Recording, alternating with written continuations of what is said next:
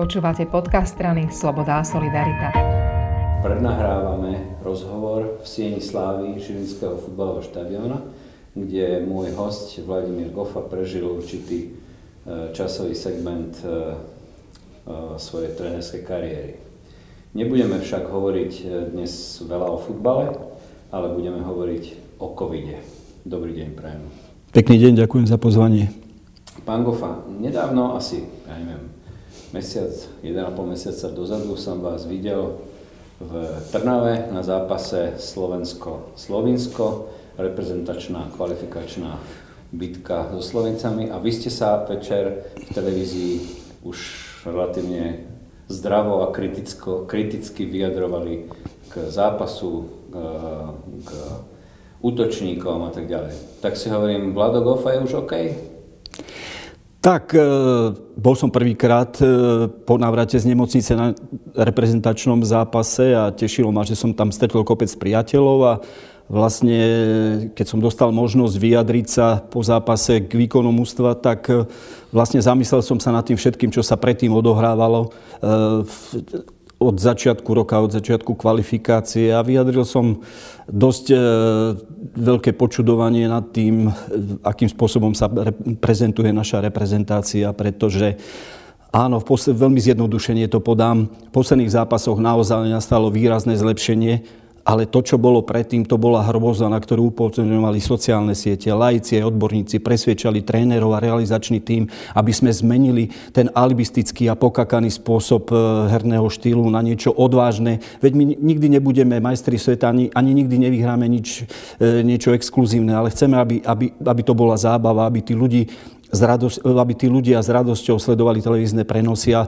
proste každý konštatoval, to sa nedá pozerať a tak ďalej. A najviac ma mrzelo, že v čase, keď to už teda išlo, keď ľudia cez sociálne siete a cez médiá dokopali ten realizačný tým k zmene e, herného štýlu po 3 čtvrte roku, tak zrazu si oni zrobili zázvoj. Však my tu chceme zostať aj naďalej, pretože však pozrite sa, ako pekne hráme. Ofenzívu slovenského reprezentačného družstva vo futbale necháme dnes na pokoji, ale moje domnienky sa potvrdili. Vlado Gofa in, vyzeráte výborne, ale my sme tu dnes preto, aby sme sa porozprávali o vašich patáliách e, s covidovým ochorením. Takže moja prvá otázka je, kde ste to schytali? Ak tak... to viete vôbec povedať, že kde zrejme ste sa nakazili? No viem, z hodoukolností e, deň predtým som bol na tomto mieste, tuto na štadióne Žilinskom, pretože vedľa na Zimaku je e, bolo mobilné odberové centrum, kde som si dal antigénový test a čakal som tuto na tribúne, díval som sa na tréning Pala Stania s jeho chlapcami a čakal som na výsledok, ktorý dojde SMS-kou. Došiel mi, že som negatívny, to bolo štvrtok a v piatok sa stala taká vec, že išiel som odprevadiť e, jednu známu na, na PCR test, sedel som s ňou v aute a večer mi došla sms že je pozitívna. Takže som tak trošku vytvrdol, ale robil som si nádej, že ja som bol štvrtok negatívny, že hádam nič. No ale sobotu, nedelu som prečkal v pohode a od pondelka, od pondelka už e, vlastne som len ležal doma vystretý ako poleno. A, a čakal som, hádam, na nejaký zázrak, pretože tie symptómy boli také, že mne zrazu úplne som stratil silu, bol som maximálne vyčerpaný, bol som schopný iba ležať, a vlastne ja žijem sám v domácnosti, tak nemal ani ma kto obskakovať, tak som fakt ležal prvé dni. Iš, išiel som samozrejme na PCR test, to si pamätám, že to som sa ešte tak posledný krát tak dokinkal do nemocnice, lebo som sa objednal, objednal teda moje deti ma objednali do nemocnice a, a keď som sa vrátil, tak to bola taká moja posledná chôdza. Už som len zalahol a liečil som sa podľa toho, čo mi moja obvodná lekárka nejak predpísala nejaké lieky, ale myslím si, že by som to nezvládol, pokiaľ by som si za pár dní nezavolal záchranku. Vy už ste aj, keď ste išli do nemocnice, by ste aj avizovali, že pozor, ja som asi chorý, alebo ako to prebieha? Veď oni majú byť v skafandroch, oni majú mať všetko za, e, zaodeté a zrazu tam príde covidový pacient, ktorý to asi cíti, že to je... Uh, nie, necítil som to tak. Ja som nevnímal, že, že som... Cítil som sa slabšie, ako je človek, keď má nejakú nevoľnosť alebo niečo na ňo lezie, tak by som povedal, niečo na ňo lezie, tak ja som, eh, ja som išiel na ten PCR test, samozrejme bol som objednaný, takže som nemusel čakať, ale viem, že už domov som sa len tak, tak eh, doteperil no a samozrejme ten PCR test, to je škoda, že ten výsledok není okamžite alebo za pár minút, ale do, došiel mi až večer, ja som bol ráno, došiel mi večer, tak potom, potom až na druhý deň som riešil cez obvodnú lekárku, lieky a tak ďalej, tak som si hovoril, veď som športovec, nefajčiar, e, nepíč, tak v podstate, v podstate nejako to vyležím, alebo hádam to nejako prejde, ale jednoducho ten stav sa zhoršoval a vlastne vysie, tým, že žijem sám, som si to ani neuvedomil, že sa mi to tak zhoršuje, pretože, pretože človek je na, na horúčkach, tak už nevníma tú realitu možno tak, ako by mal. Mal vnímať moje deti, ale žijú v Bratislave, takže tie sa zaujímali o môj zdravotný stav a doslova ma dokopali, aby som si e, zavolal záchranku.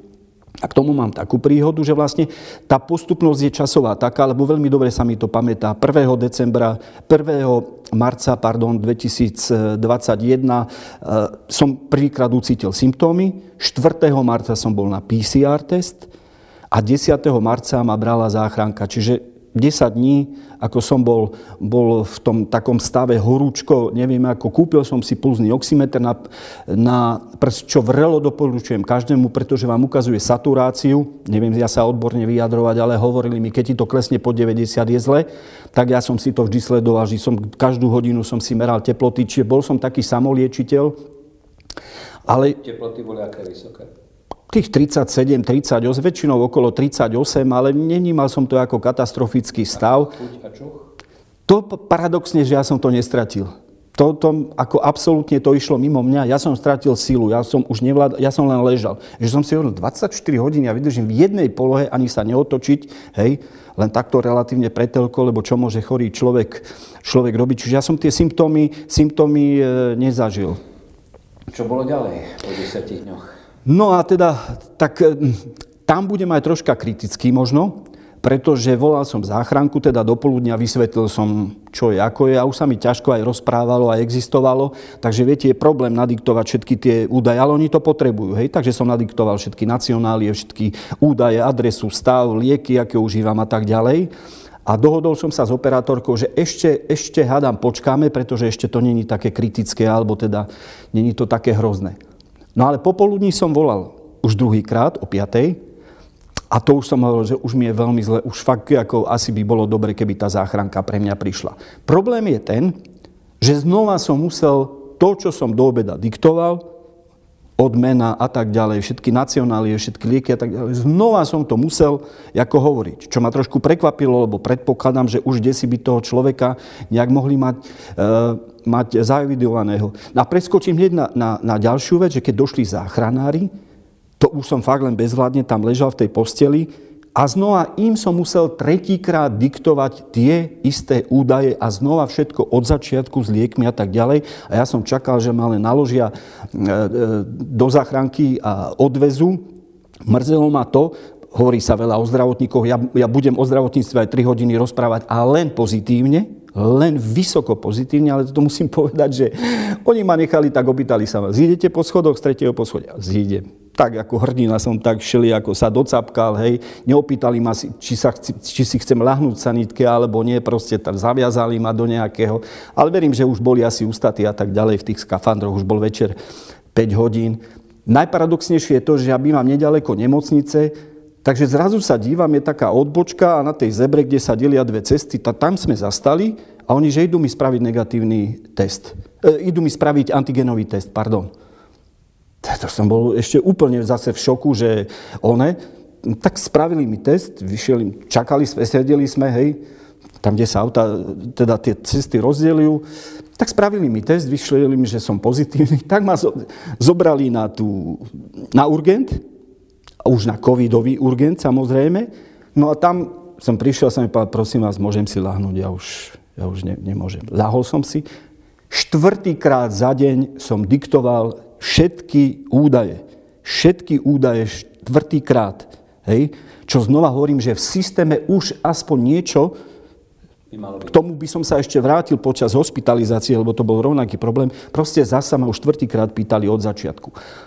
Musím hneď jedným dýchom dodať. Ľudia fantastickí v nemocnici, e, proste ten personál, to, to bolo niečo úžasné. Ja som prišiel do Žiliny, Prvý deň ešte ma zobrali len na takú... K tomu dôjdeme, ale ešte mi povedzte, vy ste spomenuli teraz, že ani nefajčíte, ani nepijete, ani obezita vás negňavila, ale spomenuli ste, že ste brali nejaké lieky. Máte, mali ste nejakú diagnózu, ktorá eventuálne tomu mohla napomôcť? Nie, myslím, lieky som bral ako od obodnej lekárky, konkrétne na to utlmenie horúčky a tak ďalej. Ja som... Vy ste de facto zdraví ako rybáš, športovec, otužili a tak ďalej tak zase nemôžem zo seba robiť hrdinu, ale vždy, no. keď som chodil na preventívne prehliadky, tak mi povedali, v rámci vášho veku ste v pohode. Jasné. Pokračujte s tými lekármi, lebo no, zrejme ste sa dostali do nemocnice, kde všade ste ležali.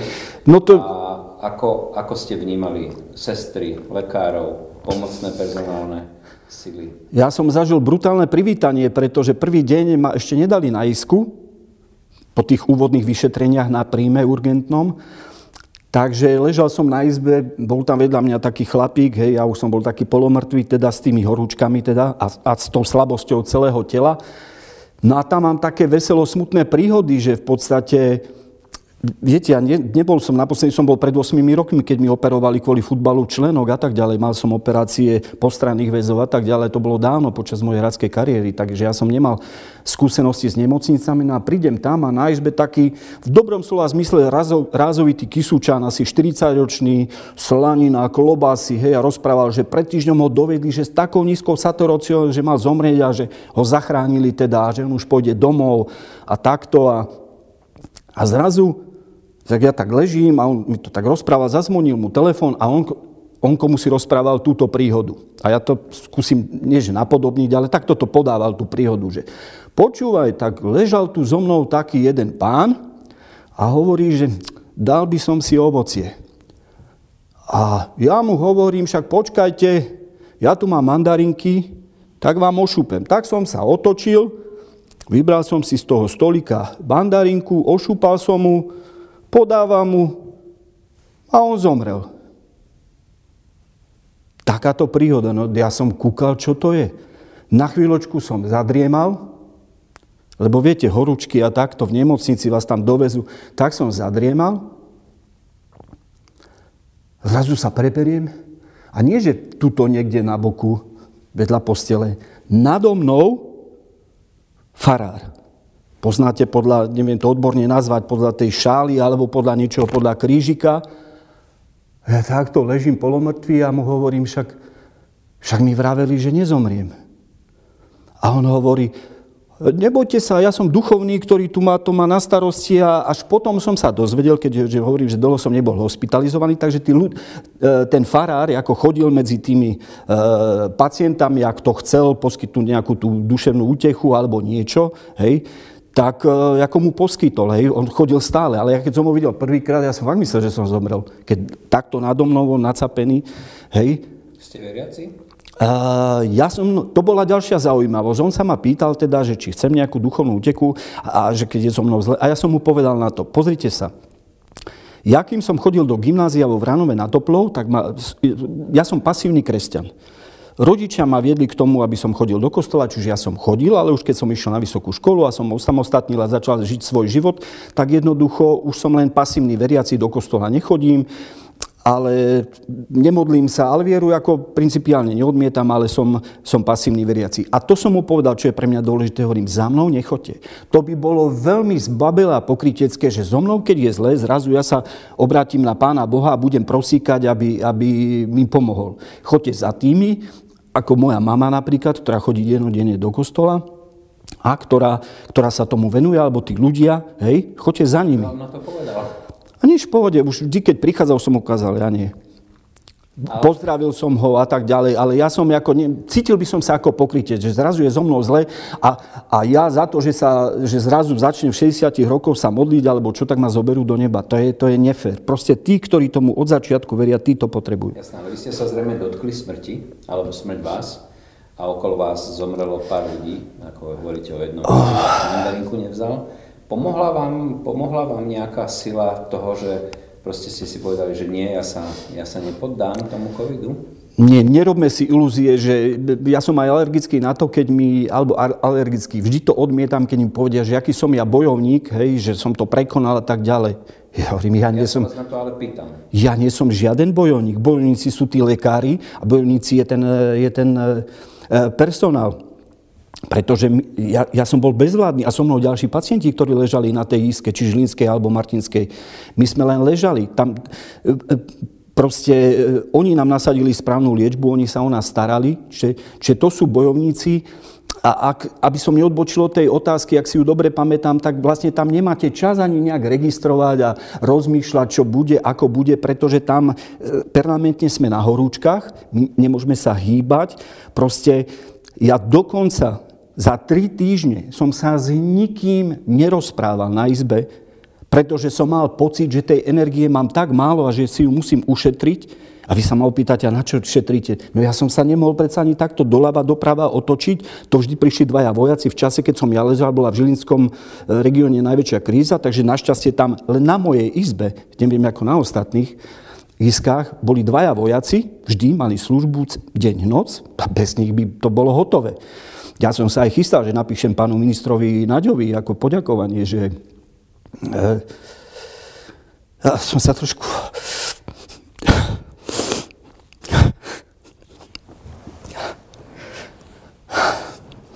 No, tí, tí ja- vojaci ja boli perfektní. Uh, Ja som sa rozprával s ministrom Naďom o tom, on mal tiež COVID a ako ho strašne, strašne boleli plúca, keď e, bol na ventilácii. Kedy ste sa, kedy lekári rozhodli o tom, že, že pôjdete e, na kyslík? No, e, ja som mal pocit, keď som tam prišiel, že sa topím. Hej? Proste, e, toto som robil. Nemohol som sa nadýchnuť. Hej? A tí ostatní vedľa mňa relatívne, relatívne tiež. Čiže problém je nadýchnúť sa. Tak ja si myslím, že hneď na začiatku som dostal, paradoxne to je vec, ktorá vám najviac pomôže, ale súčasne, keď sa ma niekto opýta, čo bolo na covide najhoršie, tak poviem maska. Prečo? No jednoducho, ja som tam zažil, jak si ju ľudia strhávali a proste one, neviem to definovať. Predstavte si, že, e, že proste to máte 20 dní na tvári a na začiatku je ten kyslík úžasný, hej, to je super, ako vám to pomáha, ale potom ja už som mal krvavé nozdry, už som proste, ne- neviem to definovať, bol som ohlúpený z toho, alebo ja neviem čo, ale jednoducho ja som vydržal, ja som si ju nestrhol. Ale toto bolo najhoršie, neboli najhoršie horúčky a ďalšie veci, ktoré som pozažíval. Maska, ktorú môžete mať buď nasadenú na tvári, čo mi bola lepšia, alebo len také dve hadičky do nosa, hej. A to bolo najhoršie, keď bolo tých 50 litrov vysokoprietokový kyslík, lebo potom vám to znížia na 30, alebo na konci už som mal po mesiaci a tak ďalej a, po dvoch, hej, som mal na 5 a na 3 tak to už bolo oveľa lepšie. Ale tá maska, paradoxne hovorím, vedľa mňa si to strhávali tí ľudia. No bohužiaľ, zažil som aj to, ale to som videl, že ináč sa nedá, že najprv slušne upozorní, nemôžete to robiť a tak ďalej. A keď už tretie, štvrté upozornenie ne, neprišlo, nepomohlo, no tak chodili, zaviazali ľudí rukami k, posteli a tí ľudia boli takto. Lebo mnohí sa aj dvíhali v tých horúčkách, chceli. Tam nemôžete nič, tam ja, ja, čo ja mám za, zafixované, je pípanie tých prístrojov. My sme boli na izbe asi siedmi, ale natlačení trošku, možno je to izba pre piatich, hej. A to furt pípalo, furt sme boli, ja som bol zahadičkovaný, samé prístroje, to všetko pípalo, všetko pípalo, hej. Zahadičkovaní ste, len zrazu počujete iný zvuk pípania, dobehnú lekári, sme za závesmi, hej, a vidíte, že niekto zomiera. To už pochopíte. Iba raz som zažil dramatickú smrť za hlavou svojho, čiže som ani sa nemohol otočiť, ak nebudete sa dívať na to, keď niekto zomiera, ale to som počul. Človek, sa fakt zbehli všetci tam a, a dajme mu ten adrenalín a počul som, jak tie elektrošoky a tak ďalej, ale zomrel chudák a to bol taký, ja neviem, ja som ho v živote nevidel, lebo bol za hlavou a ako hovorím, my sa nemôžeme otáčať. To nie, že jeden deň, ja som sa nemohol otáčať možno 3 mesiace. Nemôžete sa ani na stranu otočiť. Hej? No takže ten, ten zomrel za dramatických okolností, Bohužiaľ ostatní, čo pri... No, bohužiaľ, všet, bohužiaľ všetkým, ktorí zomreli. Ja som zažil asi 6-7 úmrtí na izbe. A Nemôžem povedať, že to bolo drastické. Skôr by som povedal, že to bolo dôstojné a pietné, lebo vám prestanú pípať prístroje. Už tí ľudia sú zaintubovaní, čiže majú taký hák tuto, hej, a proste odchádzajú na pridružené choroby. Zápal plúc, má bypass, e, obličky a ja neviem čo, hej. A to som len videl uterák cez hlavu. vytlačili von a dovidenia. A treba o tom rozprávať, lebo tí ľudia si myslia, že, no tak, že to tak nie je. Ale to tak je. A ja, ja sa rozplačem aj pri, pri filme dojímavom, ale vtedy som neplakal. Slzičkami, slzičkami vytiekla, len raz dúfam, že sa teraz nerozplačem, lebo vždy, keď túto príhodu rozprávam, tak sa rozrevem. Ale skúsim ju podať tak, aby som sa nerozplakal, že zaintubovali vedľa mňa, ukazujem, že to je 2 metre vedľa mňa, alebo meter, hej, meter vedľa mňa, pán, zaintubovali ho a počul som doktorov, jak sa rozprávajú, že, že proste, že túto cez chodbu má manželku, lebo takto, my sme ženy, muži. To ste nahádzaní na jednej kope, lebo nemajú miesto. Ako vo vojne. Áno. No, že tu vedľa má manželku, no tak e, privezme ju, tak doviezli na covidovom. Manželku doviezli na vozíku, tak len tak ho chytila za ruku, on zaintubovaný v umelom spánku. Hej, tak také do, dojímavé to bolo. Bola tam asi 15 minút, odvezli ju naspäť. No a e, musím si dať pozor, aby som sa nerozplakal. No a teda on večer zomrel. Prestali pípať tie prístroje, dobehli doktory a videl som len proste, jak mu tak takto dali cez hlavu a vytlačili ho von. No a ráno sa pýtam doktorky, že a Viem aj meno samozrejme, lebo my máme na posteliach meno. Na čele postele je napísané meno a rok narodenia, hej, takže ja viem aj meno, že čo tá manželka. A ona, oni, lekári, predsa nemôžu hoci komu hovoriť o zdravotnom stave iných, hej. Tak nevedela, či mi to má povedať, tak sa ku mne nahla a pošepkala mi, že tá zomrela teraz ráno. Čiže on večer a ona ráno. No ale videl som aj ďalších, ktorí... Ja som bol neskôr tiež zaintubovaný, a to som paradoxne videl, že ako to prebieha, hej, že proste človek rozpráva a tak ďalej, zrazu zistia, že asi je zle s ním, alebo ja neviem čo, hej, hovorím, neviem sa lekársky vyjadrovať, tak len prídu a už vidím, že tam nejaké hadičky mu strkajú a ten hák do krku a proste zaintobujú. Ja som sa čudoval, keď som to prvýkrát videl, ja som takto ležal a oproti mne ležal ďalší pacient, oproti mne rovno, on za 5 dní, čo bol zaintubovaný, neviem, čo sa s ním stalo, dúfam, že prežil, za 5 dní ani len brvou nemihol, to v umelom spánku, ani proste sa neotočíte alebo niečo. Proste on stále takto, jak, e, jak Lenin v mauzoleu, keď už by som si mohol dovoliť takéto prirovnanie. No bolo to hrozné. No a, no a proste ja som tam videl rôzne osudy tých ľudí, čo, čo, čo je pozitívne, jak tí ľudia bojovali, jak proste cvičili, jak e, kto mohol. Lebo pozor, ja hovorím, že ja som bol bezvládny, ale videl som aj takých, Nguyen, Vietnamec, viem podľa mena, hej, super chlapík, ten cvičil stále. Ale ho nemohli pustiť, lebo proste ja som sa s ním na dvoch izbách stretol, lebo ja som bol dohromady asi na 12 izbách. Na iske základ, hej, ale potom gastro, e, ja neviem, ešte nejaké, proste ja s ním som sa stretol dvakrát a jeho nemohli pustiť domov, hej. Proste tiež malo, ale on cvičil.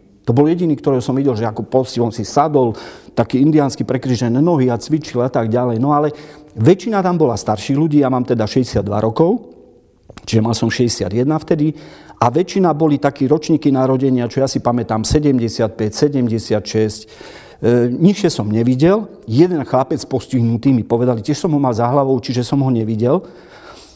E, ja som videl len tých, čo sú predo mnou, asi traja, štyria a za, za hlavou som mal dvoch, troch. Hej, a hovorím, otáčať sa po A nedá z etických dôvodov a po, po bez fyzických, tak ešte tam bol jeden chlapec, ktorý mal 24 rokov, ale bol mentálne handicapovaný. Neviem, čo sa s ním stalo. Či zomrel, alebo prežil. Lebo my sme tam o smrti, to ja rozprávam o smrti, čo som tam zažil 6-7 úmrtí za 3 týždne. Teraz si predstavte tých chudákov doktorov, hej, ktorí sú s tým konfrontovaní a navyše s príbuzným. Tam vás nikto nemôže prísť pozrieť. Hej.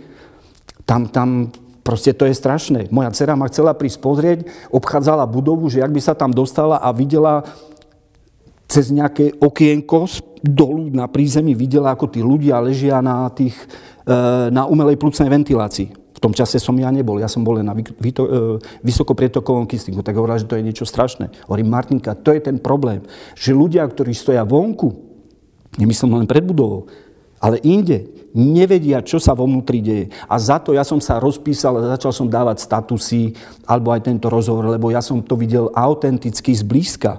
Mňa nikto nemôže presvedčať, že to je nejak ináč, alebo počul od Ferovho švagra, e, myška, brata, konia, e, švagrinej, že ako to bolo. Hej? Čiže väčšina ľudí to takto popisuje Niekedy. Ja som to videl a ja, mne to nikto nezoberie ako tie, tie emočné, emočné zážitky.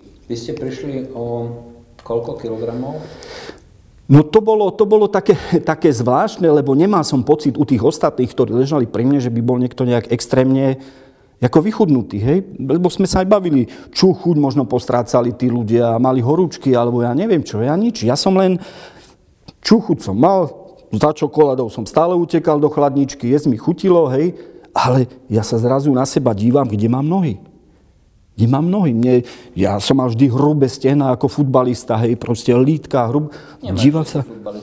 Ho, skôr hokejisti, ale ja som mal, ja som mal, ja sa dívam, to zrazu mi len takto vyselo meso a ja som tak ako rozmýšľal, na tvári som zarastol, vzhľadom na ten kyslík som mal celú takú veľkú bielú bradu, som sa neholil, nič, nestrihal, nič.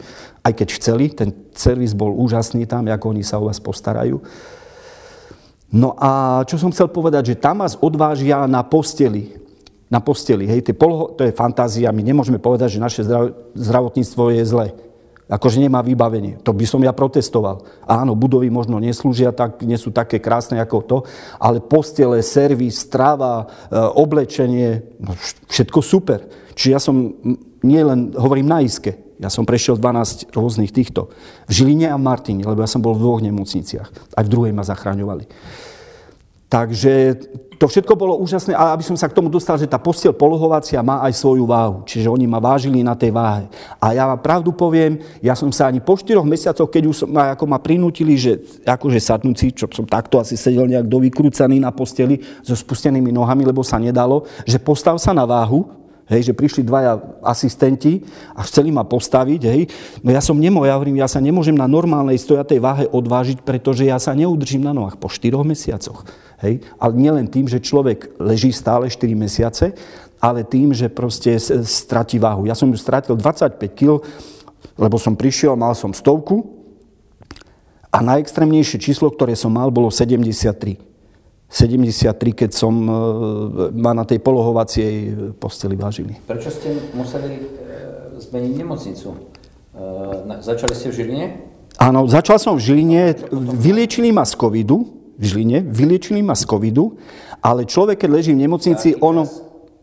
Mám pocit, e, že e, prvý test e, negatívny som mal 4. apríla, čiže po mesiaci, po troch týždňoch pobytu v nemocnici. Ale problém bol ten, že tam, znova neviem sa odborne vyjadrovať, je nejaká baktéria, ktorá vám napadne, a nie len mne, hej, Proste to aj lekári som cítil, že oni chcú tých pacientov, aby odišli z toho prostredia, hej, pretože je všetko infekčné, aj keď sa starajú žiadne návštevy a tak ďalej, dezinfekcia, všetko je to. Čiže mne to napadlo ako zažívací systém, čiže ja som, a to už musím povedať, že v podstate od, od prvých pár dní som už bol len v plienkach, hej, a vlastne ja som mal červené problémy, že čokoľvek, vypil som len trošku vody, už to zo mňa išlo. Zahryzol som sústo, už to zo mňa išlo. Čiže e, neviem už presne, aká bola tá otázka, ale ja som, ja, že prečo aj, e, že kedy ma zachránili, zachránili ma za 3, mesia, za 3 týždne, ale ďalej som musel ležať, lebo som mal proste črevné problémy a nemôžete sa z toho zbaviť. A práve preto, keďže po troch týždňoch ja som mal permanentne hnačky, fakt 15-20 krát za deň mi menili plienky. Takže v Martine sú špecialisti, ktorí mi spravia špeciálny stravovací lístok a, a nájdu tú baktériu, lebo to není, že tá baktéria sa volá fero a ju nájdeme a dáme ti lieky. Pozor, to ju treba nájsť, hej, nájsť, vyšpecifikovať a špeciálnu liečbu. Takže v tele. nájsť v tele. Špeciálne ma zobrali do Martina, tam sa mi to čiastočne polepšilo po troch týždňoch, len potom nasleduje taká znova humorne e, e, smutná príhoda, že vlastne keď už sa zdalo, že som z najhoršieho vonku, a o tom rád rozprával, lebo to je taká veselá príhoda, že už som si myslel, že to už bude všetko v poriadku, znova ma zobrali na Martinskú ísku z toho gastra teda predpokladám. To už nehovorím, že medzi tými operovali 12 lebo ak vás nahadzujú na tých posteliach a otáčajú a tak ďalej, tak proste mne praskol nejaký vred alebo čo. To by som o tom musel dlho rozprávať, ak mi napchali hadičky do úst a proste cez tými hadičkami fantastický doktor Viete, čo to je mať tri hrubé hadice, kde si do žalúdka a on že tu pozrie, že čo to je a potom po pol hodine mi hovorí, že ja som vám to aj zacvikol, teda zaoperoval a bione. To, a to som len preskočil, o tom by som vedel dve hodiny rozprávať. No ale tá podstatná príhoda v Martine, že ja keď som si myslel, že už som z covidu von a že už je všetko za mnou, keď príjete do nemocnice, podpisujete poučenie, informovaný súhlas tým, že môžu robiť všetky úkony, ktoré, ktoré oni potrebujú. No a ja zrazu ležím na tej iske Martinskej, krásna, niečo nádherné, niečo nádherné. Takých, ja už neviem, možno 13 boxov takých sklenených, takých jednoizbových a v každom len jeden pacient. Hej? Čiže ja som ležal tak relatívne v prostriedku a videl som na konci tam je niekto, tam je niekto, ale tu pri mne nebol, nebolo to zaplnené, to chcem povedať. Z tých 13 možno kojí, alebo jak to mám nazvať, alebo 12, alebo 10, bola tak polovička zaplnená. No a to podstata, že ja sa tak zobudím jedného dňa, je tak dobre vyspinkaný, hej, tak dobre vyspinkaný a nado mnou stali dvaja lekári. A bavili sa o nejakých svojich súkromných veciach a ja rozmýšľam, čo to hovoria, čo za blúdy, čo za dátumy tu spomínajú, hej, však to ešte len bude. Však to ešte len bude. Na to mi volá moja mama a hovorí, no boli sme ťa pozrieť, ale spal si, nepočul si, ako sme sa ti prihovárali, alebo ako sme ťa hladkali. Si myslím, čo je na drogách? Ako však tu nikto nebol za mnou. 80. A za chvíľu mi na to volá dcera, že bola som ťa pozrieť a ešte spal si a tak ďalej, bla, bla, bla si myslím, čo vám všetkým vyhráva, aj ty si na drogách, hej, akože, kde ja, ja by som akože spal, alebo že neviem, že, že som tu mal návštevu. No a potom nejako vyplynulo z toho, že ja som bol v kóme, že ma uviedli do umelého spánku, že vôbec nič neviem, neviem, ako to spravili. Videl som to na tých predchádzajúcich izbách, hej, ako to, to robili, hej, zahákovali a tak ďalej. A furt, ja som tomu nebol schopný veriť ešte najbližšie 2-3 mesiace. Ja som tomu neveril. 6 dní, 6 dní mi hovorili. Až potom som si začal v Messengeri pozerať všetky tie správy, ktoré som posielal deťom, kamarátom. A veľa sa nedalo posielať, lebo človek nevládze. Nevládzete ani držať mobil. Dívam sa, medzi 29. aprílom a 6. májom žiadna správa som neodoslal. Tak až vtedy som uveril, hej, až postupne to, e, ako vychádza na povrch, kde mi dcera moja hovorí, že očko, išli sme ťa pozrieť prvýkrát, ale povedali nám, že idú ťa uvádzať do umelého spánku, takže aby sme nechodili. Hej. Potom sa dozvedám od rodičov, no, že my sme aj farára za tebou špeciálne poslali, lebo už nám volali, že 20 k 80 je šanca, že neprežiješ. Hej, 20, že prežijem a 80, že neprežijem. A tak ja som sa až postupne dozvedal tie veci, ktoré sa diali.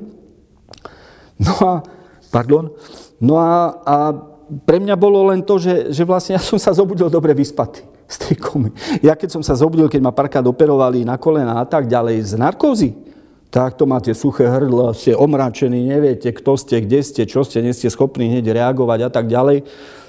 A ja som sa zobudil e, dobre vyspinkaný.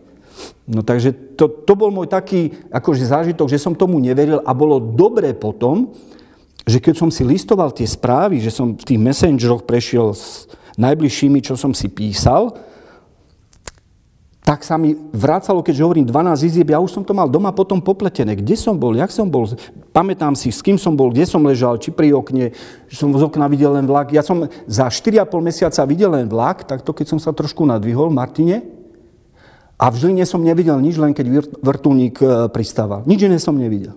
Nič. Lebo nie ste schopní sa postaviť, hej, a, a posadenie to boli, to boli muky. Čiže ja som sa postupne dozvedal a robil si taký, aha, toto sa stalo tam, toto tam, podľa toho, čo som deťom písal, hej. Ja som napríklad žil v presvedčení, že vôbec som nebol v, na plúcnej ventilácii. Že ja som mal len ten kyslík, hej.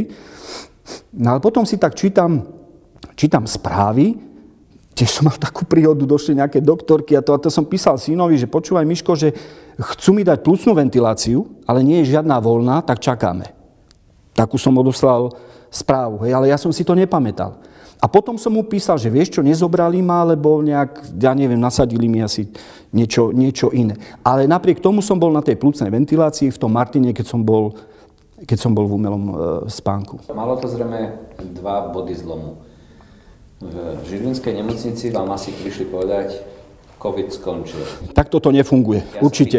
Nie, vôbec to takto nefunguje. E, skúsim možno zoširša a potom ma vráte na tú otázku, čo ste sa opýtali. Skú, skúsime zoširša. Ja som zistil a uvedomil som si, veľa vecí si uvedomujem s odstupom času. Pacienti nie sú informovaní.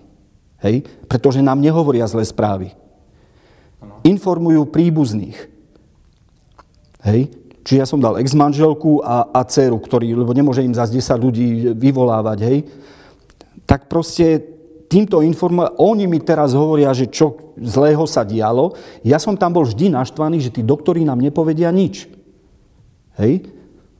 Proste furt ma to vytáčalo, ja som mal pocit, že ten management je veľmi zlý v zmysle, že starajú sa o nás, ale ja nevidím živého doktora, že by prišiel, no čo pán Gofaj, ako, čo toto, hej, prišli, odmerali a tak ďalej, nechcem povedať, že by to bolo zle, ale proste nevedel som, čo sa deje.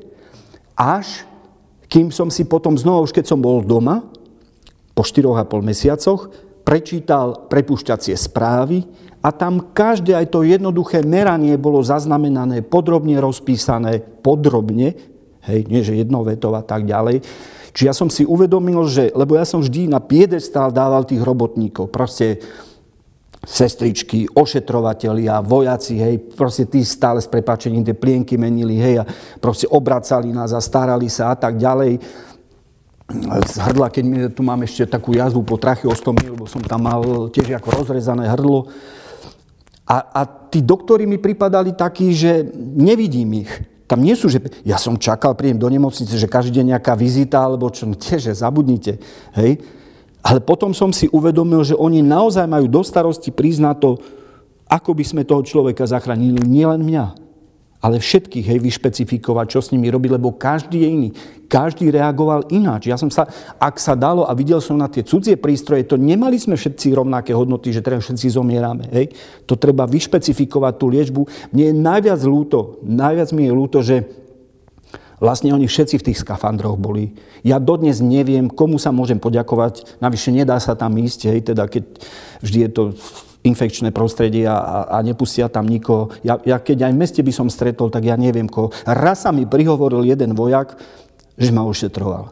Hej, to bolo milé že on bol v tom čase a raz som bol v obchode nakupovať a chceli odo mňa covid pas, hej, tak ja hovorím, ja som prekonaný a tak ďalej a ona, predavačka mi hovorí, no moja mamina robí na covidovom.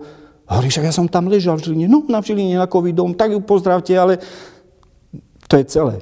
No skúste mi odpovedať na to, lebo ma to zaujíma, že ako, ako ste sa dozvedeli, že táto etapa je za vami? Hej, že vám poslala dcera SMS-ku? Alebo, Vôbec, ja som... Alebo vás jednoducho prevelili do Martina a tam ste pokračovali Áno.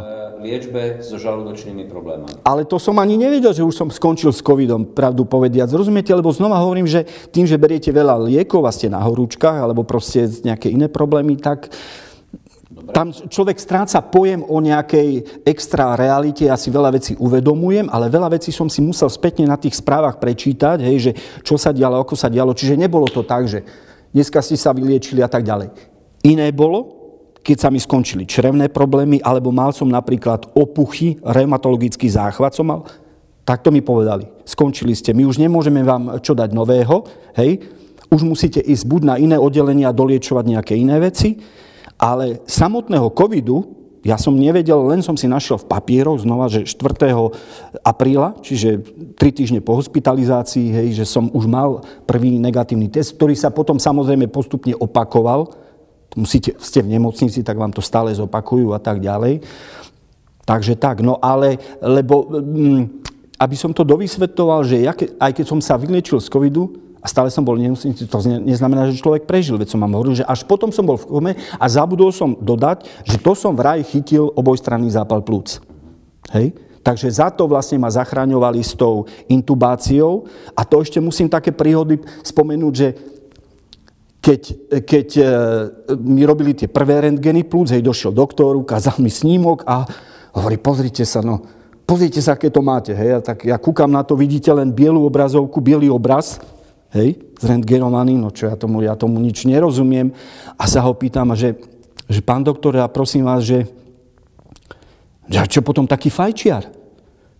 A dodnes neviem, či on mi srandovne odpovedal, alebo vážne hovoril, na fajčerov nechodia. Čo, čo tam bude robiť ten bacil, tá baktéria, keď on už má zdevastované plúca, hej? Doteraz neviem, či fakt ako to len tak, lebo on to hovoril vážne, hej? Doteraz neviem. A keď som bol teraz na kontrole, na kontrole, musím pravidelne každý mesiac chodiť do Martina na kontrolu, plúc, dýchate spirometriu, hej, a tak ďalej, tak, e, lebo to, pardon, tie následky ešte e, to, ale u mňa, mňa veľmi vychválili, tak doktorka senzačne. Znova mi ukazovala ten prvý rentgenový snímok a ten najčerstvejší, hej, z Martina, hovorí, podíte, už máte len túto taký malinký fliačik, no ja tomu nerozumiem, hej, ale tak ako ma to potešilo, aj keď znova zdôrazňujem, možno sa na to pýtate, tie následky nie u mňa, ale u všetkých, aj tí, čo prekonali s ľahkým priebehom, sú devastujúce. Pretože ja poznám kopec príbehov, ktoré si tam rozprávali tí pacienti, rozprávali mi lekári alebo ošetrovatelia. A aby som uviedol na pravú mieru, lebo ja stále hovorím, lebo je to lepšie, zjednodušenejšie, že ja som bol 4,5 mesiaca v nemocnici, ja som bol 3 mesiace v nemocnici a mesiac a pol v rehabilitačnom zariadení. Ideme na to. Skončili ste po nemocnici v Martine v Zázrivej nejakom zariadení, privátnom, súkromnom, teda privátnom, súkromnom, to je asi to isté, ale prečo tam a prečo ste vôbec tam museli Ja ako laik som, som, žijem v tom, že ľudí do života najviac e, vráca e, s podobnými vecami pohybového aparátu, lebo to som ja potreboval sa postaviť na nohy. Hej? Navracajú do života v Kováčovej.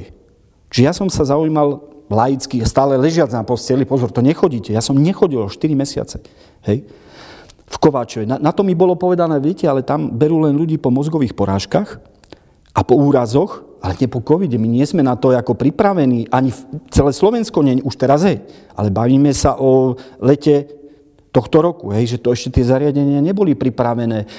Takže mne dcera našla, že ocko tam vidím nejaké rehabilitačné, dobré referencie a tak ďalej, zariadenie zázriva, chod tam hej, bude ťa to niečo stáť, ale postavia ťa na nohy. No ale to bol tiež omyl, pretože na nohy ma tam nepostavia, pretože to nie je špecializované zariadenie. Hej. Oni so mnou aj chceli cvičiť, ale ako by som povedal, že cítim, že to není to práve, čo ja by som, alebo nie, ja, pardon, aby sme nerozprávali o mne, čo tí pacienti potrebujú, lebo to bolo zariadenie pre starších ľudí. Hej, pre, tam ja som bol pomaly najmladší so svojimi 60 rokmi. Tam boli všetko starší ľudia na vozíkoch a tak ďalej fantastické, skvelé prostredie, skvele sa starajú znova, môžem od personálu cez vedenie ako všetkých len pochváliť, ale nie je to to špecializované na COVID a to si myslím, že to ešte len prídeme na to, že koľko my tu takých doliečovákov a všelijakých vecí budeme musieť zriadiť alebo postaviť, pretože znova to, čo som ja počul, tie príbehy každý mal dýchavičnosť, hej. Mm, oslabenie tela, vypadávanie vlasov, aj im nepovypadávali, psychické problémy, čo som ja našťastie nemal, musím zaklopať, hej. A proste ďalšie veci, ktoré si už nespomínam, že proste tých symptómov bolo veľa. A to rozprávali tí, ktorí prekonali. Došla mi tam upratovačka, rozprávala o svojej rodine, doktori rozprávali o svojich známych, tí pacienti niektorí, lebo tam už som rozprával. Ja som veľmi šetril energiu na iskách. Lebo ja som aj doktorom hovoril, že ja neviem, ja mám pocit, že zomierali najviac tí pri mne na mojej izbe, ktorí, lebo hovorím toho pána, čo zomrel za mojou hlavou, čo ho zachraňovali s tými elektrošokmi a, a tak ďalej, ten tak krásne telefonoval s núčikmi. No to si neviete predstaviť. To, to, to bola nádhera, aké oni, lebo človek musí to počuť, hej, keď ste v jednej izbe. No nádherne, nádherne. A on zomrel. Bola tam babka, ktorá sa fur modlila, ktorá, ktorá s tými doktormi hej, sa zaujímala o ten stav, keď tam došli a tak ďalej. Rozprávala sa. Zomrela. Hej. Ja nič, ja som s nikým nehovoril. S Vietnamcom sme si ukazovali, sme si lajkovali, keď sme sa dívali na seba, hej, ale nič. Ešte aj ten Vietnamec, ale ten, žije to mi ten vojak povedal, ktorý bol na našej izbe, lebo ja hovorím, ten Gujen ma zaujíma, že kde to, Žilinčan tu má nejaké obchodíky, hej. Prevádzkuje, to by som ešte chcel stretnúť, lebo toho som nevidel. Takže všetci boli takí, by som povedal, že bojovníci a ja som nebol bojovník, lebo som nemohol. Oni aj príde, zaujímavá vec je taká, že chcú s vami, a to je veľmi správne, okamžite rehabilitovať. Nikoho nezaujíma, že ste mrcina hej, a že zomierate. A to je správne, pretože vám ináč ochabne všetko svalstvo a ste prdeli s prepačením. No ale teraz ja si predstavte, no čo na posteli, keď 4 mesiace, takto musím sa vystrieť, hej, no tak máte sériu takýchto cvikov doľava, doprava, hore, dolu, ohnem, e, one s rukami a, a skončíte. A teraz si to predstavte, že to máte robiť 120 dní. No mňa to nebavilo, hej, alebo proste je to limito. Nemôžete sa ani na stranu otočiť, nemôžete zísť niekde. A, a... Za to, že ste hráčom hovorili, toto budete robiť 120 krát za sebou a ich to nebavilo a vy ste ich tlačili. No, Nie? čiže ja som niečo robil, ale nerobil som to tak, hej, ja som sa furt desil, že, že dojde rehabilitačná sestra, zás ma bude mučiť, že sadnite si a tak ďalej. A ja dokrútený tam, hej, proste niečo som robil. Ja si myslím, že mne pomohlo, že som sa udržiaval, aspoň ja si myslím, v takom mentálnom rozpoložení rozpoložení dobrom, hej, že nikdy som ani len na chvíľku slovo smrť alebo také niečo mi nikdy ani len na rozum neprišlo. Prišlo mi raz, musím priznať pravdu. A to bolo taký možno 25. deň hospitalizácie, keď som si hovoril, bože, ak ja trpím, to není možné, tak keď už ako toľko trpím, tak buď nech zomriem, alebo nech sa zachránim. Naozaj som si to tak povedal, ale len na chvíľku, lebo to už boli, to stále vravím o tom a ukazujem na tvár tú, tú masku. Je to paradox, lebo to je vec, ktorá vám pomáha, ale znova hovorím, keď som ja už mal toľko dní na sebe a s tým vysokým kyslíkom, no ja som išiel zblbnúť z toho, ne, neviem definovať tie pocity, ale to bolo suverene najhoršie a keď som pri tých najhorších veciach, druhá najhoršia vec bola tá, že tu, kde ma, som mal tú trache, prišiel doktor a povedal mi, takto sa nado mňa postavil a hovoril, no, vyrežem vám dieru do krku. To som sa ani zlaknúť nestačil. Hovorí, neberieme vás na operačný stôl, urobíme to tu.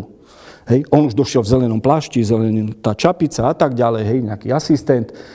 A nedali také niečo zelené, hej, prehodili cez to. No tak to neviem, to som, e, to mi ako tu rozrezali krk. A to chcem povedať, že druhá najhoršia vec bola tá, že vlastne sa vám v plúcach nahromania hlieny, ja, takto, základ, že tá trubica je, že to som nemohol tri týždne príjmať potravu, cez ústa a hovoriť. Hej? No tak to som bol zahadičkovaný ešte viac, lebo to zovšadial som mal hadičky. Zovšadial ste napíchaní transfúzie, infúzie, e, domočového mechúra, čo ja viem, čo, všade.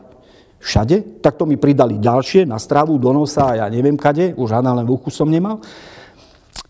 Tá tracheostomia, o tom chcem hovoriť ja a chcem sa vrátiť k tomu, že druhá najhoršia vec po kyslíkovej maske bola, keď mi akože vysávali e, hlien z plúc. Hej, to vám tam vobchajú nejakú takú hadicu, hej, to som videl a potom to nejak vysávali, ježiši Kriste, to bolo hrozné. Ale keby som si to nedal, tak sa udusím, hej, ale to bolo, to bolo ako také, také najhoršie z toho, čo ja si spomínam. Ja som sa o vašich, o vašich trampotách dozvedel úplnou náhodou. Na jednom divadelnom predstavení ma moja dcéra zoznámila s vašou dcérou a ona sa na mňa obrátila so slzami v očiach, že či je šanca vám nejako pomôcť, pretože nevie sa vôbec, koľko budete v zázrivej a ako dlho bude tá rehabilitácia. Ja som sa promptne obrátil na futbalový zväz, na nadáciu futbalového zväzu a bol som veľmi príjemne prekvapený, ako rýchlo zareagovali. A nechcem o tom veľmi hovoriť, ale mňa to veľmi potešilo, že práve tejto situácii e, reagovali promptne, pretože keby tá ich nejaká finančná pomoc prišla o pol roka, tak samozrejme vám to moc nepomôže. Dozvedeli ste sa to zrejme? Pomohlo? No, myslím si, že veľmi pomohlo špecificky v mojej situácii, lebo z hodou okolností, z hodou okolností, akurát keď som bol hospitalizovaný, tak som bol vedený na úrade práce už pol roka a presne vtedy mi končila nejaká podpora, hej, symbolická teda, a ja už som nemal žiadne prostriedky. Ja som mal len v prasiatku, kde som si sporil peniaze, hej, tak hovorím deťom, rozbite to prasiatko a, a vyplatte platte to, čo treba. Nie je to veľmi lacný pobyt v privátnom zariadení, hej, teda. Čiže ja som zostal úplne dojatý, keď potom mi dcera hovorila, že je možnosť z toho fondu Slovenského futbalového zväzu e, vrátiť tie, tie investícií, prostriedky, ktoré ja som investoval do toho, plus dokúpiť nejaké, čo ja si kupujem, vitamíny alebo kolagén, lebo to potrebujem na klby a tak ďalej, lebo to som nespomínal, že eh, ak môžem teda zase takú zaujímavú príhodu v rámci rehabilitácie, lebo o tej som sa rozhovoril. Tak v rámci rehabilitácie. Tak ja som zobral to chodítko, keď si viete predstaviť, ako starí ľudia chodia s tým chodítkom, že sa idem učiť chodiť. Tak prvý deň 10 metrov, hej, som tak cúpkal a tlačil to chodítko. Super, druhý deň 20, tretí deň 30. Hej, super, som sa tešil, že už takto nejak vykrivený, ale s tým chodítkom. A to som mal stále 73 kg. Hej, 75. No a teraz, tak poďme na ďalší, na vyšší level tak v takejto polohe, polosede som si sadol na ten stacionárny bicykel, bez záťaže, toto som robil takto lahúčko, bez potenia, 10 minút úvodné ako cvičenie v rámci rehabilitácie v tej zázrivej, tak ja som takto si točil, nič, hovorím, žiadna námaha, nič, nič, a tu všetko vám svieti, koľko záťaž ľava, pravá noha, ako a tak ďalej. Super, hej, si oni však tak výborne, lebo tam máte ďalšie, máte bradlá, máte rebriny, kde sa chytíte a môžete nejak chodiť a tak ďalej. Ale nie ten stacionárny bicykel. Na druhý deň sa zobudím, nepreháňam, ja som mal také členky, jeden a druhý. Si hovorím, tak možno to je preto, že ja nie som zvyknutý chodiť na bicykli, nie som bicyklový typ, teda som nesedel na ňom už 100 rokov, hej, že možno je to nejaká reakcia na bicykel. Musel som ísť znova k lekárovi, znova do Martina, ma zobrali zo Zázrivej, znova do štátnej nemocnice, hej, a zistili, že pán Gofa, vy ste mali reumatický záchvat.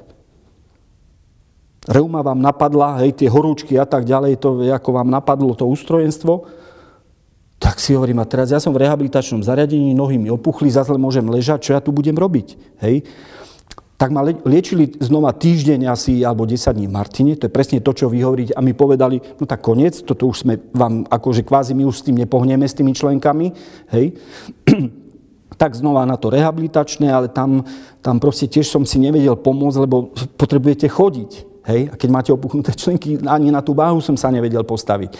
No takže to také nadvezovali trampoty, ale to by som chcel zdôrazniť, lebo to som mal povedať na začiatku, že keď ja tieto príhody rozprávam, tak to nerozprávam z nejakej sebalútosti alebo že čo sa stalo, hej, ale ako len autenticky popisujem, že čo sa udialo. Ale není v tom sebalútosť, alebo jak mne bolo ubližené, ja chudáčik, jak som trpel. To vôbec nie. Vôbec nie. Ja som to tak necítil, ani som to tak nikdy nevnímal. A ideme do tej poslednej pasáže. Vy ste začali písať e, denník, začali ste písať texty, e, prišlo za vami pár novinárov, rozprávali sa o tom, boli ste často na obrazovke. Čo vás k tomu viedlo? Prečo ste to urobili? E, dúfam, že nezabudnem na tú správnu odpoveď, ale chcem ešte predtým povedať, že vlastne moja veková kategória v tom 1. marci ešte nebola na rade čo sa týka vakci- vakcinácie. Mne chýbalo, hádam, dva týždne. Čiže ja som dodržiaval dovtedy e, ako všetky tie zásady a proste plnil som to automaticky, pretože si myslím, že to je správne. Hej? A vlastne nestihol som sa zaočkovať. A prepáčte teraz tú otázku. No, že prečo ste začali písať? E, ja, no tak to ma... Keď, keď zomrel ten pán, nechcem hovoriť jeho priezvisko a proste tá manželka, hej, a tí ľudia samozrejme, čo vypisovali na sociálnych sieťach, jak to zľahčovali, jak to podceňovali.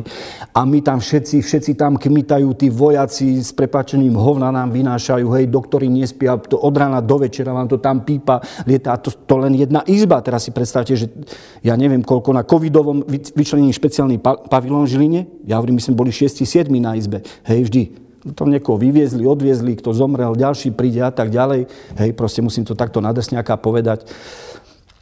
A zase som zabudol, vidíte, to je možno dosledok covidu. Váš motiv písania? Ten motiv, no tak e, v podstate to, že proste tá reakcia na tie sociálne siete, čo ľudia, veď vy nie ste normálni, ako nemôžete toto písať, hej, takto proste, keď tá pravda je niekde úplne inde, no tak som sa snažil, prvý som napísal fakt rozhorčený aj s vulgarizmami a tak ďalej, a myslel som, že, že tým to skončilo.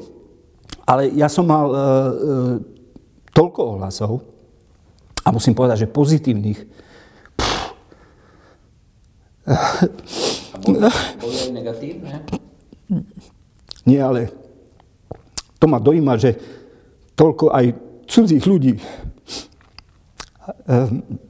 proste zareagovalo, napísalo, pozbudilo. To bolo úžasné. To ja, ja som mal ako pozitívne a pozbudzujúce, lebo pozitívne nemôžete mať reakcie, ale pozbudzujúce. No a keď som s tým chcel prestať, tak vlastne moje deti, ktoré nie sú rady, že ja píšem hociaké, ja, lebo ja píšem o Maldivách, o hudbe, statusy a tak ďalej, ja sa snažím, ako, lebo si myslím, že Facebook je, má byť pre, pre zábavu a pre vtip a pre, pre úsmev a tak ďalej, čiže ja som písal o všetko možnom. Moje deti, ktoré nie sú rady, že ja, ja píšem, tak oni mi hovorí, ocko, ale tí uh, ľudia čakajú. Takže postupne som pridával také, ale tam nemáte veselé historky. Tam vám len zomierali ľudia, tak ja som sa snažil to nejako tak z nadla, áno, odľahčiť s nadhľadom. Prečo, prečo vaše deti nechcú, aby ste písali o hudbe a o Maledivách? To ja neviem. Všetci chcú. Oni, oni proste žijú svojim životom v zmysle, že oni ja som hrdý na svoje deti, lebo prešli celý svet od Ameriky cez Fidži, cez Austráliu, cez Afriku. Proste to, ja keď som mal 18 rokov, hovorím synovi, ja som bol naďalej v Michalovciach z Vranova na Toplov, 20 kilometrov. A ty si mal 15 a už som ťa zobral na Maldivy, kde som trénoval 3 roky a tak ďalej. Takže moje deti precestovali celý svet a majú toľko zážitkov, že ja by som vydal z toho 10 kníh. Ale proste každý človek je pardon, nejaký iný, takže oni, oni nenašli sa v tejto sfere, aj keď si myslím, že si im písal veľmi vtipné statusy z pobytu v Austrálii, keď tam študoval a tak ďalej, ale nemajú tie sklony, aj keď obidvaja teraz robia v takých povolaniach, kde, eh, kde majú na starosti sociálne siete. Áno. Uh, vy ste sa po tomto covide už aj zaočkovali? No samozrejme, to bolo prvá možnosť. Ja som, keďže mám na, na profile pána Sabaku doktora, tak som mu písal, že či ja som sa chcel predstaviť a tak ďalej. On hovorí, že sleduje môj, ako, alebo sledoval, hej, že čo sa so mnou dialo. Takže mi doporúčil hneď, aby som sa išiel. A bol som veľmi milo prekvapený, že koľko ľudí, a tuto som aj, keď som prišiel na futbal a tak ďalej, cudzí v meste, keď ma stretávajú, tak som zistil, že to má veľmi veľký ohlas, lebo neznámi ľudia sa ma prihovorali, lebo išli proti mne, ukázali mi. Toto ste zažívali ako tréner v Žiline? Takýto, takýto ohlas?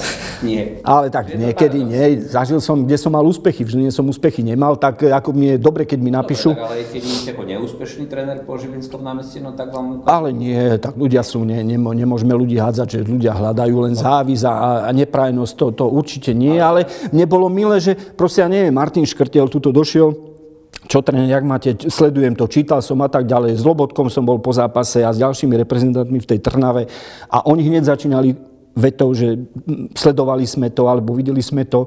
Hej, takže e, už vtedy som hovoril, že na tých sociálnych sieťach, keď som začal písať, tak mi strašne veľa ľudí.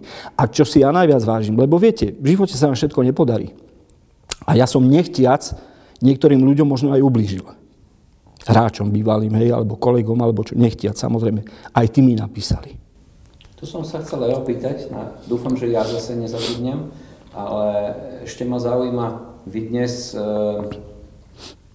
vy dnes sledujete e, grafy, dáta z Londýna, z Kodane, z Južnej Afriky, e, vývoj ďalšej novej mutácie Omikronu, alebo vás to necháva v kľude? No takto by som povedal, že podrobne to nesledujem, pretože znova ja sa riadím filozofiou, že ako rešpektujem pravidlá, ktoré vymyslia odborníci.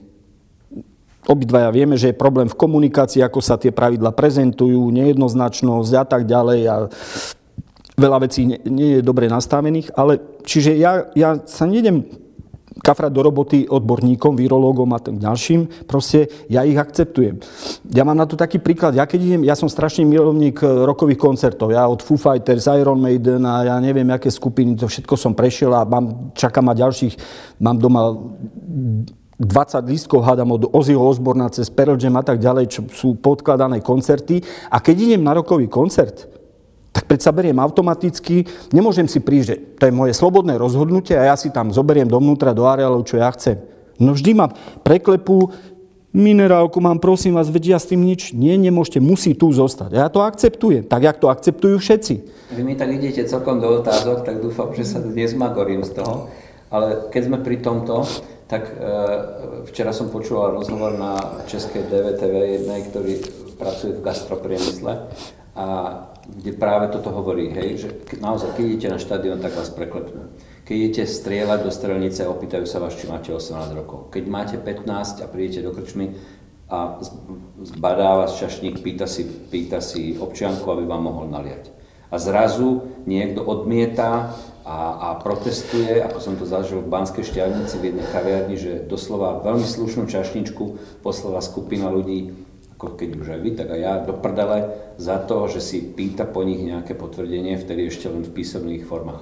Ako sa na toto dívate? Veď vy, ste, vy viete, že je to, je to e, takmer neriešiteľná situácia, ale pravdepodobne sa bez očkovania a bez prezentácie tej disciplíny nezaobídeme. Teraz na futbale so Slovanou z okolností sme sa bavili tak s jedným kolegom, ktorý trénuje žilinský, žilinských mládežníkov a nejak sme si tak rozprávali o futbale a tak ďalej. A on sa ma opýtal, že trenéra, čo je u vás ako najdôležitejšie, že keď prídete k nejakému mústvu, alebo proste vedete, mal disciplína.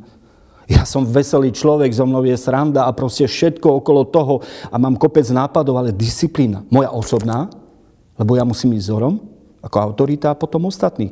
Čiže ja vôbec nespochybňujem tie rozhodnutia, polemizujem s nimi, alebo teda sa zamyslím, že to je blbosť, čo ste vymysleli a bohužiaľ je blbosť. Ale znova sa vráťme už tým príkladom, ktorý poznáte aj vy, že, že proste na, na základných školách sa nás nikto nepýtal, prišli, ja si pamätám, dievčatá von.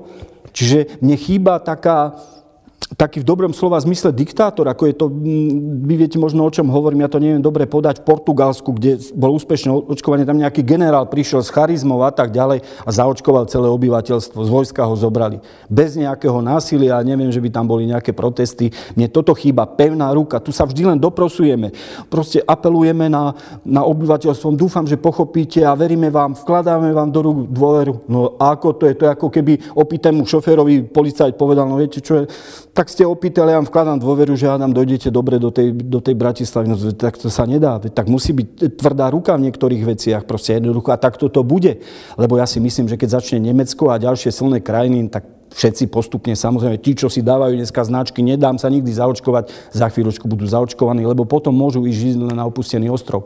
A ne, ne, ja neviem o týchto veciach polemizovať, ani nechcem, lebo po, a znova hovorím, že to nie je moja parketa, ale vychádzam naozaj len z tých najjednoduchších vecí, že v mladosti, keď sme vy, ja, naše deti dostali tých 10-12 povinných vakcín, však sme všetci prežili a, a všetci v pohode a zachránilo nás to. A ja nechápem, že keby to bola prvá inekcia na svete, tak, tak si pomyslím, že aha, no tak môžeme o tom uvažovať a tak ďalej, ale, pardon, ale, ale to, Tí, tí, mne to pripadá tak, ako keby všetci tí ľudia na internete, chápem niektoré obavy, hej, ale tí ľudia na internete, všetci mali doma chemické laboratórium a súčasne knižnicu s, s väzkami ústavného práva tak sa tí ľudia na internete prezentujú hej? a pritom, pritom neovládajú ani, nevedia deťom pri druháckom, tretiackom učive e, pomôcť.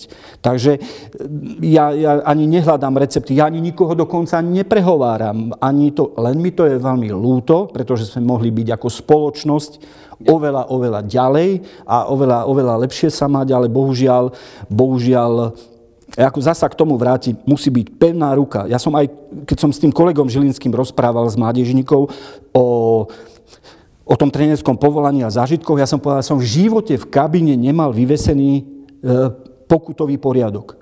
V živote. V živote. A ni, nehovorím, že neboli nejaké pokuty, ale nemusel som to mať kvôli tomu, aby sa tí hráči vystrašili, hej, a, a, a, a proste dodržiavali. Oni to dodržiavali, pretože videli, že ja to s nimi myslím dobre, že sám idem vzorom a tak ďalej. Čiže ja si myslím, že aj u nás by niekto mal ísť vzorom, ale to už sa zamotávame do politických debát, čo som nie ja rád, lebo ja politiku veľmi sledujem. Ja mám celý deň zaplutú TA3, hej, alebo české, české médiá, sledujem to, ale netrúfam si ja presne hodnotiť, lebo ja doma to chemické laboratórium nemám, ani knižnicu ústavného práva. Nechcem zase len o sedliacký rozum sa opierať, pretože to nie je správne, pretože je to vysoko odborná téma, hej, ale logicky, keď 90% mimoriadne šikovných, talentovaných vedcov, ktorí s tým pracujú, ktorí robia, vyštudovali, tvrdí toto a 10% mimoriadne šikovných, talentovaných a neviem akých uznávaných vedcov tvrdí opak, nie, nie, nie, no tak sa predsa orientujem na tých 90%. To je jasné. My v strane SAS e, rešpektujeme odborníkov, aj keď je to napätie obrovské, pretože voči covidovým problémom sú tu aj ekonomické problémy a, a špeciálne gastro, cestovný ruch, e, hotelierstvo ide naozaj do kolien. ťažko, ťažko rozprávať o porovnávaní krajín, pretože my nemáme, v Španielsku nie je Martinská a Žilinská nemocnica. Počet lôžok e, v iných vyspelých západoeurópskych krajinách je iný ako na Slovensku. Počet zdravotníkov, sestier. Aj napriek tomu, aký je váš názor na to, že sa, že sa je nutné otvoriť aj obchody, nutné otvoriť reštaurácie, ale samozrejme za dodržiavania všetkých možných, aspoň tých e, očkovacích e, disciplinárnych vecí takto, do týchto debát odborných, by som povedal vysoko odborných, ja sa púšťať nechcem, lebo nie som odborník ani na gastronómiu, ani na infektológiu, na ďalšie veci. Hej. Z môjho uhla pohľadu, čo som ja zachytil od pána Sulíka, je to, že nemôžu predsa len infektológovia rozhodovať, ako bude naša spoločnosť vyzerať. Takže ja si predstavujem širší stôl tých ľudí, ale samozrejme nemôže ich byť 100, lebo 100 ľudí sa nikdy nedohodne. Hej. Ale aj keď sa športu týka, lebo vy viete veľmi dobre, že veľa ľudí je nespokojných, hej, že sa nemôže trénovať, nemôžu byť diváci, nemôžu byť hento, každá krajina iná, všade je zmetok, Anglicko zavreté, NHL sa nehrá, u nás sa niečo pustí, u nás sa niečo nedovolí, Maďari, pozrite sa, oni hrajú a tak ďalej, hej, s divákmi. Ja neviem sa na túto tému odborne baviť, ale verím, že sú ľudia a že pri, pri mne tam chyba takéto rázne prídem pred hráčov a zápas bude vyzerať tak a tak. Môžeme ho aj prehrať ten zápas. Ja som robil milión príprav so svojimi mústvami, hej, tých taktických a tak ďalej. No prídem, poviem a to je svete. Nemôžu hráči polemizovať, či má hrať Fero alebo Ďuro, či máme hrať od 30. minúty útočne alebo obrane. Musia to rešpektovať. A toto mi vadí na našich predstaviteľov, že nejdem sa do toho zamotávať, že proste každý si rozpráva svoje, každý sa hrá na svojom piesočku a podľa mňa to je základná chyba. Keď ja počujem, že v celom, zdôrazňujem, v celom svete sa opozície zjednotili s koalíciou, čo sa týka očkovania, hej, a podporujú to, tak ja nechápem, prečo akurát u nás tá opozícia robí všetko zlé, aby bolo. No chápem, prečo to robí, hej, ale je mi to ľúto. Podľa môjho názoru sme sa všetko dozvedeli, tak ja sa ešte vrátim trošku k futbalu. Vy ste v roku 2008 trénovali tu v tomto Žiline a máte napísané na sociálnych sieťach takú krásnu vetu, že žilinský futbal mi chutil, alebo chutí. Ja som veľký obdivovateľ prezidenta Žiliny, Antošika, Belaníka a celému tomuto produktu Žilinskej akadémie, kde sa stiahujú z okolia, z okolia talenty. Ja som napádaný ako štátny tajomník strašnou e, dávkou toho, že nám generácie talentov vymrú teraz. Ja tvrdím, že keď to tie deti milujú, keď, tie, keď ich rodičia milujú šport a vedia, čo je to pohyb a vedia, že šport je veľkým parádnym zmyslom a navyše sa to robí tak dobre ako v Žiline, tak sa tí deti proste k tomu športu vrátia. Ale teraz sú priority zrejme iné. Myslíte si, že môže COVID zlikvidovať tak dobrú prácu, akú, akú má žilinský futbal? To je ďalšia z debat, kde si netrúfam. Ja si myslím, že aj tí ľudia, ktorí píšu na internety a kade, tade, by sa mali vyjadrovať k tomu, čo, čo rozumejú. Ja si myslím, že ja športu ja rozumiem. Ja vás preruším. To ja viem. Nevieme, čo budúcnosť je, ale váš typ ma zaujíma. Či ste natoľko veľký optimista, že proste to nebude, alebo naozaj je to tak pesimistické, že sa môže stať, že ten mládežnický, e, mládežnický šport v tom veku, v ktorom tie deti teraz nám povedzme vednú, hej, alebo lenivejú, či to môže mať dopad?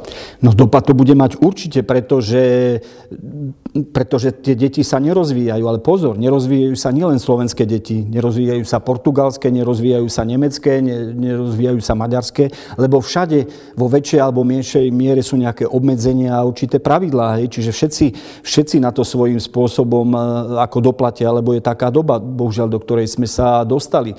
Špecificky k Žline ja neviem, e, nepoznám, už som, už som vyskočil z toho vlaku futbalového, ja som pracoval a to ma trošku zdvihlo zo stoličky, keď ste povedali, že ste tu bol tréner, ja som tu bol trikrát tréner. Pozor, ja som tu odohral 10 sezón, hej, 10 sezón, na čo som hrdý za Žilinu, aj keď som nebol nejaká veľká hviezda, ale mám vyše 100 zápasov vo federálnej lige. Takže, ale ja už som z toho vlaku vyskočil a necítim sa na to, aby som mudroval e, na, na tieto témy. A to si myslím, že veľa ľudí robí chybu, že začne mudrovať na tému očkovania, obmedzení, zákazov, nemajú to naštudované, nevedia, nepracovali v tejto branži a tak ďalej. Hej. Tak ja sa chcem vyvarovať tej chyby, aby ja som tu rozdával rozumy, ako sa čo má robiť a tak. Ja si myslím, že veľmi pekne sme nasmerovali, aj tak som to chcel, ten náš rozhovor k tomu, čo som ja autenticky zažil. A vždy som končil tieto rozhovory tým, že Rozprávam to len preto, nechcete dopadnúť ako ja. Aj keď už musím zaklopať, že teraz po tuším 5 mesiacoch, 4 mesiacoch doma, hej, že sa cítim podstatne lepšie. A sám si položím otázku, aby som na ňu nezabudol, alebo čo je pre mňa najdôležitejšie povedať, možno by ste mi ju položili, alebo nie na záver rozhovoru, že, že čo mi vlastne tá, ten COVID dal alebo vzal. A ja už som sa narozprával, čo mi, nie, lebo nechcem, aby sa na to zabudlo. A, a ja som tam stretol v nemocniciach strašne veľa úžasných ľudí. Hej? O tom zdravotníckom personále sa už e, to porozprávalo toho veľa. Ale ja musím len zdôrazniť, ja som tam nevidel nikoho naštvaného, nikoho vystresovaného. Tam ľudia niektorí im nadávali, hej, to som ja zažil, jak im škaredo a vulgárne nadávali. Tí doktori, sestričky to museli prehrísť vždy profesionálne, vždy ochotne denná, nočná, stále v robote, stále v tých skafandroch, hej, to, to, to, to je proste hrozné. Klobúk dole. Ja veľmi oceňujem mužov, ktorí robia ako ošetrovatelia, lebo to nie je jednoduché, hej. A pacienti, tak to je osobitná kapitola, čo tí ľudia boli schopní tam spraviť, ako aby prežili, aby bojovali o ten, o ten život. No a to už som dneska dneska znova ma to tak napadá, to je nič krajšie alebo lepšie, neviem povedať, že ja som si vždy myslel, alebo zakladal som si na tom, že som slušne vychovaný človek, viem sa správať, hej, a nemusím sa za seba hambiť ani moje deti za mňa. No ale tam mi to ešte viac otvorilo oči, aké dôležité je používať slovička, nech sa páči, prosím, ďakujem, ako sa máte, ako sa vám darí, pochváliť, vyzdvihnúť. To robili tí ostatní, si myslím, že aj ja. Ale to som si vzal teraz, že aj ja niekedy uletím, prestrelím a tak ďalej, ale už sa oveľa viacej ešte kontrolujem, alebo vieme hneď, hneď to napraviť, tú chybičku. Čiže mne to, ja, ja vždy si to tak hovorím, jak by bol ten svet krásny, keby sme boli všetci takí krásni, ako tí ľudia. Niektorí, ktorí... To je tá otázka, ktorú som tam si odložil na bok, tak teraz ju dám, lebo je to v kontexte, vy ste tam spomínali, že ste by aj niekomu boli odpustili, respektíve, že ste niekomu urobili zle. Došlo to v nejakom momente na vás, že ste aj takto rekapitulovali, že by ste boli Áno. Históriu? Jasné, toľkokrát som sa pomýlil, ten tu nemôže hrávať, dajte ho preč. A tak mi to bolo ľúto a nestalo sa mi to raz. Možno ja mám asi troch, štyroch e, zafixovaných. Jeden je, tuším, teraz e, kondičný tréner alebo asistent v reprezentácii Martin Rusná, ktorého som mal v SKP 9 Bratislava. Som povedal, nie, to nemôže. To, ako to. A potom s odstupom rokov vám dojde, že akože, aká to je chyba. To sa mi stalo možno od troch, štyroch hráčov. Nechcem vyzdvihovať, že zase mnohých som možno ako na ten piedestál dostal Ivan Šránc a ja neviem, ďalší, ktorých som trénoval, hej, ktorí, z ktorých boli neskôr aj reprezentanti, veď ešte aj teraz, ja už 5 rokov netrénujem a dávno som trénoval Žiline, ešte teraz stále hrávajú Dubravka, Pekarík a ďalší, Marek Hamšík, toho som mal šťastie trénovať chvíľku v Slovane Bratislava, hej, čiže ja, ja s tými reprezentantmi, ako môžem povedať, že ja som bol pri nich trošku aspoň svojím spôsobom, ale tak to chcem zdôrazniť proste, keď budú krásni ľudia, jednotlivci, tak bude aj, aj ten svet krajší.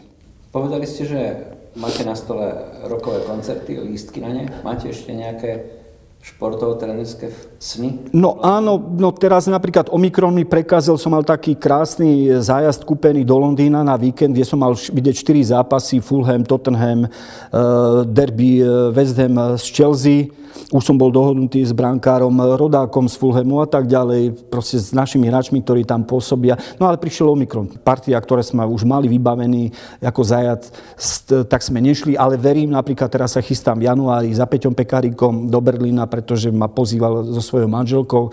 Ja si zakladám na tom, že mám dobré vzťahy s hráčom. To neznamená, že len vás niekto musí pozývať niekam alebo to, ale s odstupom rokov cítim tú vážnosť, tak jak ja si vážim svojich bývalých hráčov, ktorí niečo dokázali. Viď Pálo Staňo, ktorý tu v Žiline trénoval, aj keď skončil, ale je to veľmi progresívny tréner a ja som ho ako hráča trénoval v Rímavskej sobote napríklad. Ja to by som mohol veľa mien, veľa mien e, povedať. Takže znova, ten svet bude krajší, keď my k sebe budeme krajší. OK, pán Gofa, na týchto Vianociach, ktoré sú pred nami, bude odhadom 16 tisíc ľudí minus jedna stolička, minus jeden tanier, bude tam minúta smutku.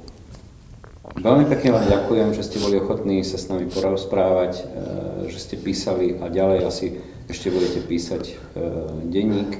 Doporučujem čitateľom, aby to na aktualitách.sk si prečítali a pevne verím, že tieto vaše posolstva spôsobia to, že tých mŕtvych na Slovensku bude menej. Veľmi pekne vám ďakujem. Ja ďakujem za pozvanie.